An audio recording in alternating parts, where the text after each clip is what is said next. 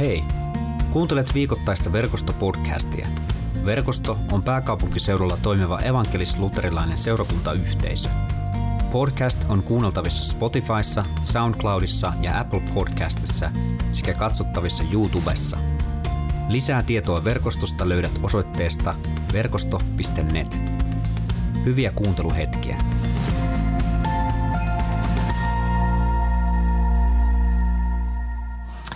Mutta evankeliumi tänään on Luukkaan luvusta 19 ja se kuuluu näin. Jeesus tuli Jerikoon ja kulki kaupungin halki. Siellä asui mies, jonka nimi oli Sakkeus. Hän oli publikaanien esimies ja hyvin rikas. Hän halusi nähdä, mikä mies Jeesus oli, mutta ei pienikokoisena ylettynyt kurkistamaan väkijoukon takaa. Niinpä hän juoksi jonkin matkaa edemmäs ja kiipesi metsäviikuna puuhun nähdäkseen Jeesuksen, joka olisi tulossa sitä tietä. Mutta tultuaan sille kohtaan Jeesus katsoi ylös ja sanoi, Sakkeus, tule kiireesti alas. Tänään minun on määrä olla sinun kodissasi. Sakkeus tuli kiireesti alas ja otti iloiten Jeesuksen vierakseen. Kun ihmiset näkivät tämän, he sanoivat paheksuen, syntisen miehen talon hän otti majapaikakseen. Mutta Sakkeus sanoi Herran, Herralle kaikkien kuulle, Herra, minä teen, näin minä teen. Puolet omaisuudestani annan köyhille, ja keneltä olen liikaa kiskonut, sille maksan nelinkertaisesti takaisin. Sen kuultua Jeesus sanoi häneen viitaten, tänään on pelastus tullut tämän perheen osaksi. Onhan hänkin Abrahamin poika. Juuri sitä, mikä on kadonnut, ihmisen poika on tullut etsimään ja pelastamaan.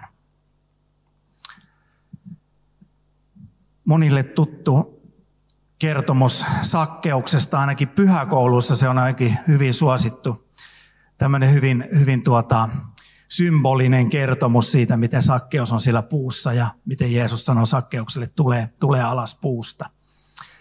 Ja tänään tosiaan se syvä ajatus tämän evankeliumin taustalla on, että miten me voimme kutsua ihmisiä Jumalan valtakuntaan, miten voi päästä sisälle Jumalan valtakuntaan ja miten sitä työtä pitäisi tehdä. Mä oon paaluttanut semmoisia strategisia asioita aika paljon työssäni verkoston osalta ja, ja mulla on pitkään ollut kaksi semmoista strategista asiaa Jumalan valtakunnasta, mitkä on Jumalan valtakunnan isoja strategioita. Ja ne on, voisi kuvata, että ne on pyhän hengen strategioita. Ja pyhän hengen kaksi isoa strategiaa maailmassa on se, että ruoki minun lampaitani, se on se ensimmäinen, mikä Pietarille sanotaan. Seurakunnan tehtävä on ruokkia lampaita, ruokkia seurakuntalaisia elävällä Jumalan sanalla ja kutsua heitä tekemään se sana todeksi. Toinen pyhähengen strategia tai jos pyhähenki saisi tehdä työtänsä vapaasti, niin toinen iso strateginen asia on se, että helluntaina sanottiin, että Herra lisäsi heidän joukkoonsa joka päivä uusia ihmisiä. Näiden kahden, nämä kaksi asiaa pitäisi toteutua seurakunnassa, pitäisi toteutua hengellisessä työssä, pitäisi toteutua tämän maailman keskellä. Että ihmisiä ruokitaan ja ihmiset voivat liittyä Jumalan valtakuntaan, löytää tiensä Jumalan valtakuntaan. Se on Jumalan ehdoton tahto, se on Jumalan pyhähengen tahto. Tämä evankeliumiteksti päättyy siihen, että siinä sanotaan, että ihmisen poika on tullut etsimään ja pelastamaan sitä, mikä on kadonnut. Ja sitä pyhähenki haluaa tehdä tämän, tämän maailman keskellä jatkuvasti koko ajan. Se ei ole loppunut mihinkään. No, Jeesus maalaa tässä mun mielestä hyvän ajatuksen siitä, että millä tavalla ihmisiä voisi kutsua Jumalan valtakuntaa. Hän kohtaa isosta väkijoukosta yhden ihmisen. Jos me katsotaan Jeesuksen työtä yleisesti raamatussa, niin vaikka sillä on valtavia väkijoukkoja aina siihen asti, että Jeesus haluaa lähteä lepäämään, se kyllästyy siihen, että valtavat väkijoukot koko ajan velloo ympärillä ja, ja tuota, aika käsittämätöntä on se, että Jeesus väsyy. Joskus itse pappina ajattelee, että mulla ei ole oikeutta väsyä, että mun pitää olla tässä hengellisessä työssä, mutta se on hirveän armollista, että Jeesuskin väsähti joskus ja halusi lähteä lepäämään. Ja hän lähti, lähti lepäämään ja keräämään voimia olla ihmisten keskellä. Mutta ihmisten keskeltä Jeesuksen toimintatavoissa yksi, yksi iso asia on se, että hän haluaa kohdata aina yksittäisen ihmisen. Jokaisen yksittäisen ihmisen. Ja se on Jumalan valtakuntaan tulemisen semmoinen niin pääpiirre, että ihmiset tulee yksi kerrallaan. Toki me jokainen rukoillaan ja niin kuin tuossa helluntain laulussa tuossa alussa laulettiin, että anna meille herätys.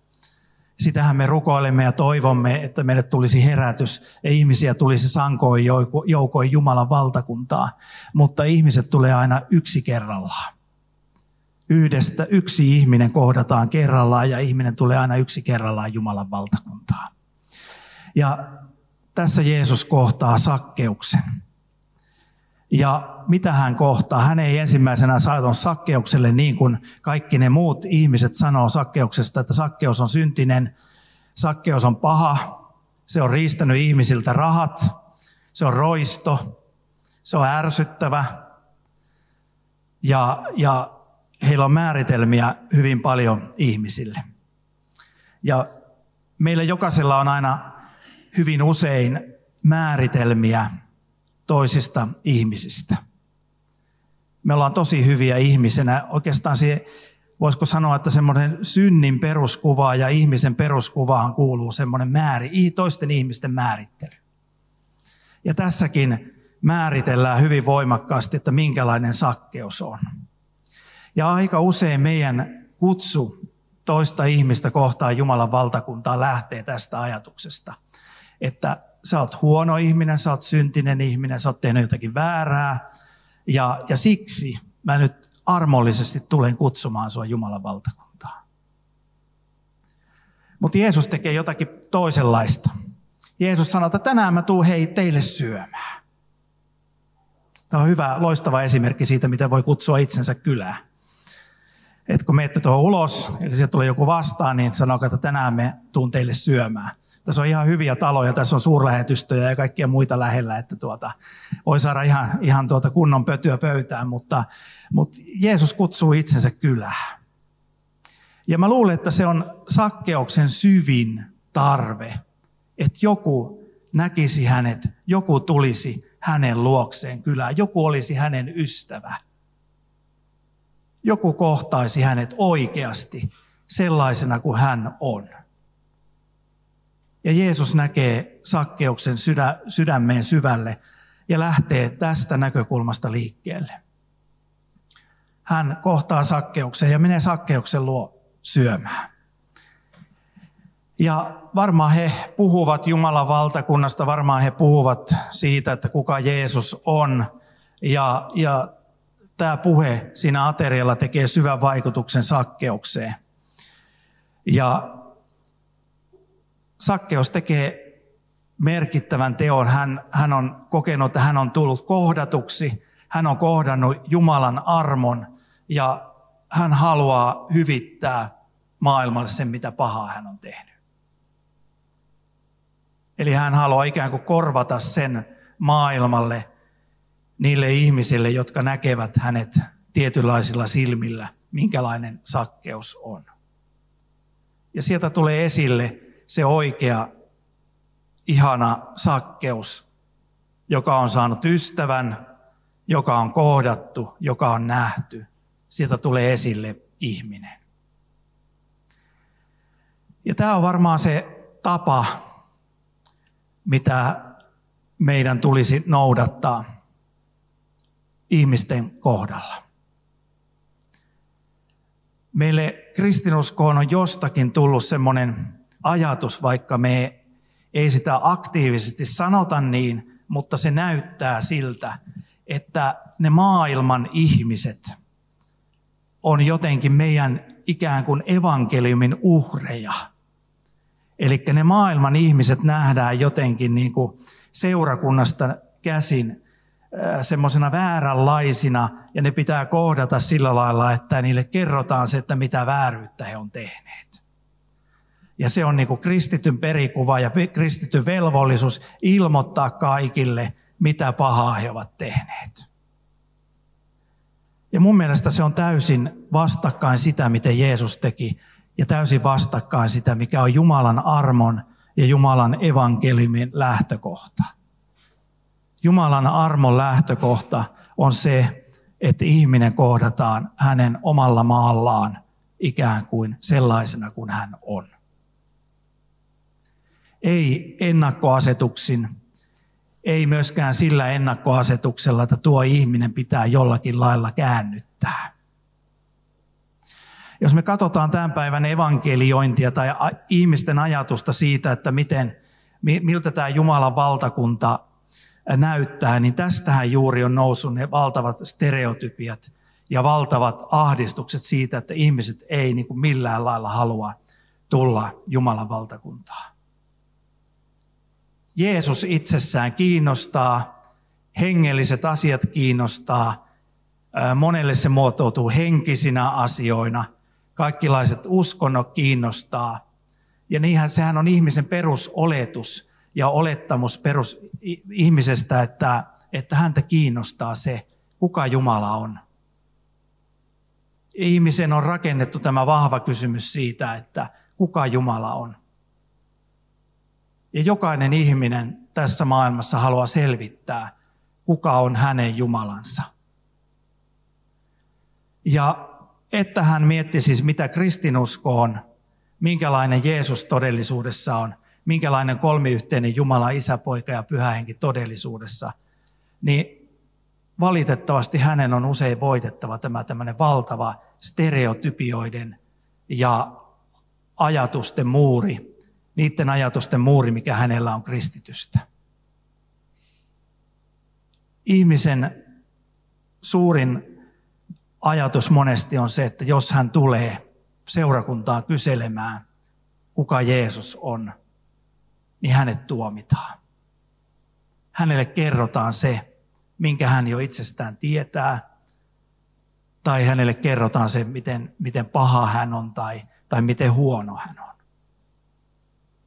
Ja tämä on se valtava muuri, mitä, mitä monesti maailmassa maalataan. Ja Jeesuksen ajatus oli se, että hän menee syömään rohkeasti syntisten kanssa. Hän menee rohkeasti syömään toisten ihmisten kanssa. Hän menee rohkeasti toisten ihmisten luo, kohtaa toiset ihmiset rohkeasti. Kohtaa heidän perustarpeensa rohkeasti ja täyttää niitä perustarpeita. Sakkeuksen perustarve oli varmasti se, että hän saisi ystävän, hän saisi jonkun ihmisen, joka kuuntelee häntä. Hän saisi ihmisen, joka tulee tuossa kulttuurissa, jossa yhteiset ruokailut ja yhteinen syöminen on iso asia ja vieraanvaraisuus on iso, iso asia, että hän saisi toteuttaa sitä vieraanvaraisuutta, jota ihmistä kohtaa. Ja koska Jeesus tuli, hän kohtasi siinä pöydässä oikean sakkeuksen. Ja sakkeus avautui Jumalan valtakunnalle. Ja tällä tavalla meidänkin pitäisi tässä maailmassa edetä. Pelastusarmeijan kuuluisa kolmen kohdan ohjelma on soppaa, saippua ja sieluhoitoa. Soppaa kohdataan ihmisen nälkä, mikä nälkä ihmisellä on – saippua usein pelastusarmeijan, ajatellaan ainakin, että pelastusarmeijan työn kohteena on ne ihmiset, jotka tarvitsee niin kuin ensin syödä ja sitten niiden pitää päästä peseytymään. Ja sitten voidaan vasta puhua siitä, mikä on, on sieluhoidollinen kysymys. Ja meidän, meidän tapa tulisi olla ihan samanlainen. Meidän tulisi lähteä maailmaan kristittyinä siitä, että me kohdataan ihminen hänen kentällä siellä, missä hän on, sellaisena kuin hän on. Ja mieluummin niin päin, että ihminen voi jossain vaiheessa kysyä, että hei, että, että tuota, kerro mulle jotakin, että mi, mihin sä uskot, tai kerro mulle siitä, kuka Jeesus on, tai kerro mulle, miksi sä teet näin, tai miksi sä olet, olet sellainen ihminen kuin sä olet. Meidän kirkkovuosi, mä en nyt halua mitenkään korostaa tätä kirkkovuotta, mutta se nyt tänään tuli monessa, kun se tuli noissa lauluissa ja tässä, ja, ja tuota, me, meillä on kirkkovuoden tekstit. Jos me katsotaan kirkkovuoden tekstejä helluntai jälkeen, niin koko helluntai jälkeinen aika, aina kun sillä sanotaan, että helluntai jälkeinen aika, eh, niin siellähän on, en muista onko se nyt 26 pyhää peräti mahdollisuutta viettää helluntai jälkeistä aikaa. Ja kaikki keskittyy siihen, miten me ihmisinä löydämme syvemmän suhteen Jeesuksen Kristukseen.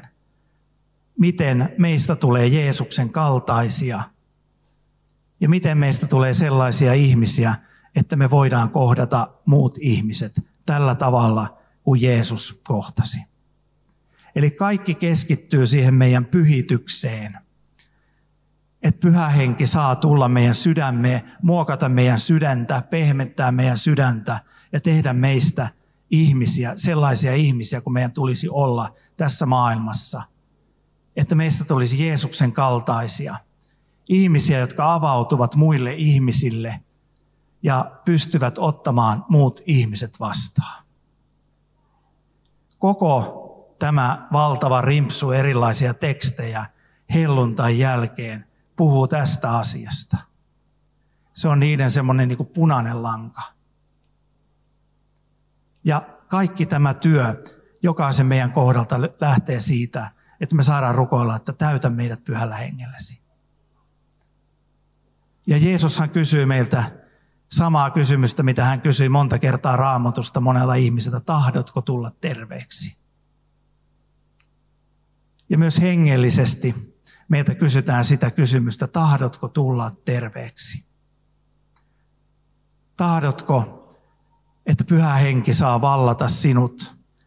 Kristus saa tulla sinun sydämessäsi yhä suuremmaksi. Ja sinä itse, sinun omat tekosi saavat pienentyä koko ajan. Ja Jeesuksen teot saavat kasvaa. Että voi tapahtua se, minkä Jumala kutsuu meitä – Juuri sitä, mikä on kadonnut, ihmisen poika on tullut etsimään ja pelastamaan. Ja mun mielestä on aina, mä en voi liikaa mainostaa tavallaan alfaa siinä, koska siinähän toteutuu alfa-kurssissa nämä ajatukset. Siinä toteutuu tämä ihmisen perusajatus, tullaan yhdessä syömään. Kutsutaan ihmiset kylää ollaan vieraanvaraisia.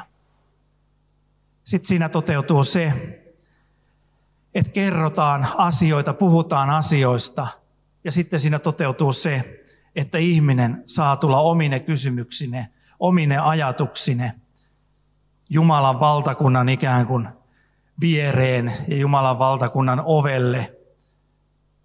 Ja hän saa tulla sellaisena kuin hän on. Hän saa tehdä sellaisia kysymyksiä kuin hän haluaa ja hän saa olla sitä mieltä, kun hän haluaa. Ja hänelle ei aseteta mitään ehtoja, miten hänen pitäisi toimia tai millainen hänen pitäisi olla. Ja näin ihminen voi tulla Jumalan valtakuntaan sisälle. Ja loppuviimeksihän se on aina se, että Jumalan pyhä henki kutsuu ja vetää puoleensa – ja ihminen voi vain vastata hänelle jollakin tavalla. Ja meidän suurin tehtävä on siinä vaiheessa olla mahdollisimman paljon pois Jumalan työn tieltä, ettei me tuhota Jumalan työtä. Ja miten me voidaan olla pois Jumalan työn tieltä? Me voidaan olla sillä tavalla, että me olemme sisällä siinä Jumalan työssä. Eli me rukoilemme sitä, että Jumala, Kristus, pyhähengen kautta saisi tulla yhä vain suuremmaksi meissä. Että me osaisimme nähdä ja löytää ihmisen, ihmisen hädän. ja osaisimme löytää sen tien, että me oikealla tavalla voisimme kertoa ihmiselle, miten Jumalan valtakuntaan tullaan sisälle. Asettamatta mitään esterataa, minkäänlaisia esteitä sille, että hän voi tulla sisälle. Sakkeukselle ei asetettu esteitä, eikä sakkeukselle asetettu määräyksiä, miten hän pitää toimia. Mutta sakkeus toimi siten, kuten pyhä henki hänelle kehotti. Hän halusi tehdä jotakin hyvittääkseen sen, mitä hän oli maailmalle tehnyt pahaa. Ja hän pääsi ja oli sisällä Jumalan valtakunnassa. Rukoillaan yhdessä. Jeesus, tee meistä sellaisia, että me voimme olla ikään kuin automaattisesti kutsumassa ihmisiä Jumalan valtakuntaa. Herra, me rukoillaan tässä, että täytä meidät pyhällä hengelläsi. Poista meistä joku käsittämätön tuomiomieli, millä me haluaisimme ikään kuin teilata toiset ihmiset. Sytytä pyhähengen kautta meissä rakkaus jokaiseen ihmiseen tässä maailmassa. Sytytä meihin sellainen läsnäolon taito, että me osaamme olla ihmisten rinnalla. Osaamme sanomatta mitään kertoa sinusta. Sanomatta mitään viestiä sinusta. Ja kun on tarve, niin me osaisimme sanoa sen, mitä on tarve sanoa. Me rukoilemme, että sinun valtakuntasi saisi levitä Ja meidän jokaisen rukous silloin, kun me tätä rukoilemme, on se, että täytä meidät pyhällä hengelläsi.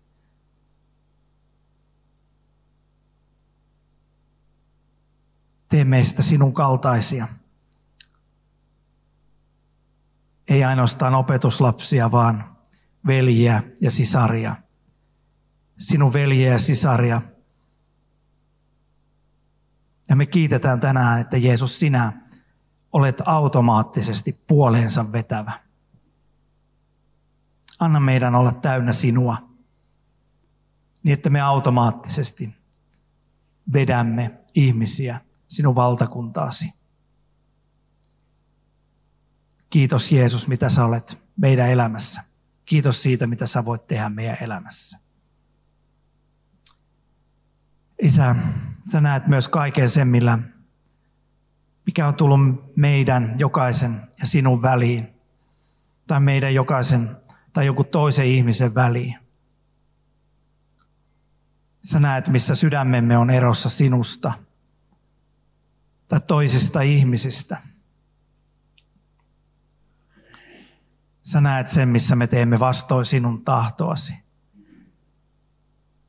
Herra, me olemme hetken hiljaa ja kerromme niitä asioita sinulle.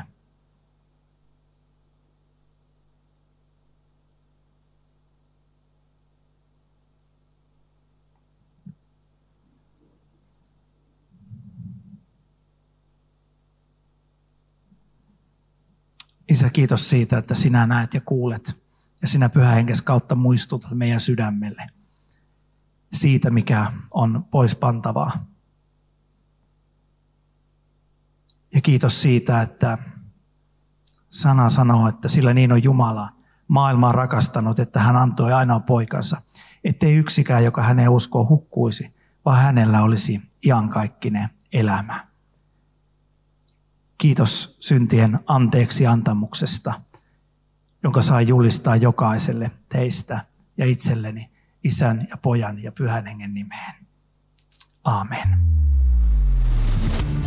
Kiitos kun kuuntelit verkostopodcastia. Seuraa verkostoa somessa ja osallistu verkoston online Jumalan palvelukseen. Suorana sunnuntaisin kello 17.00 osoitteessa verkosto.net.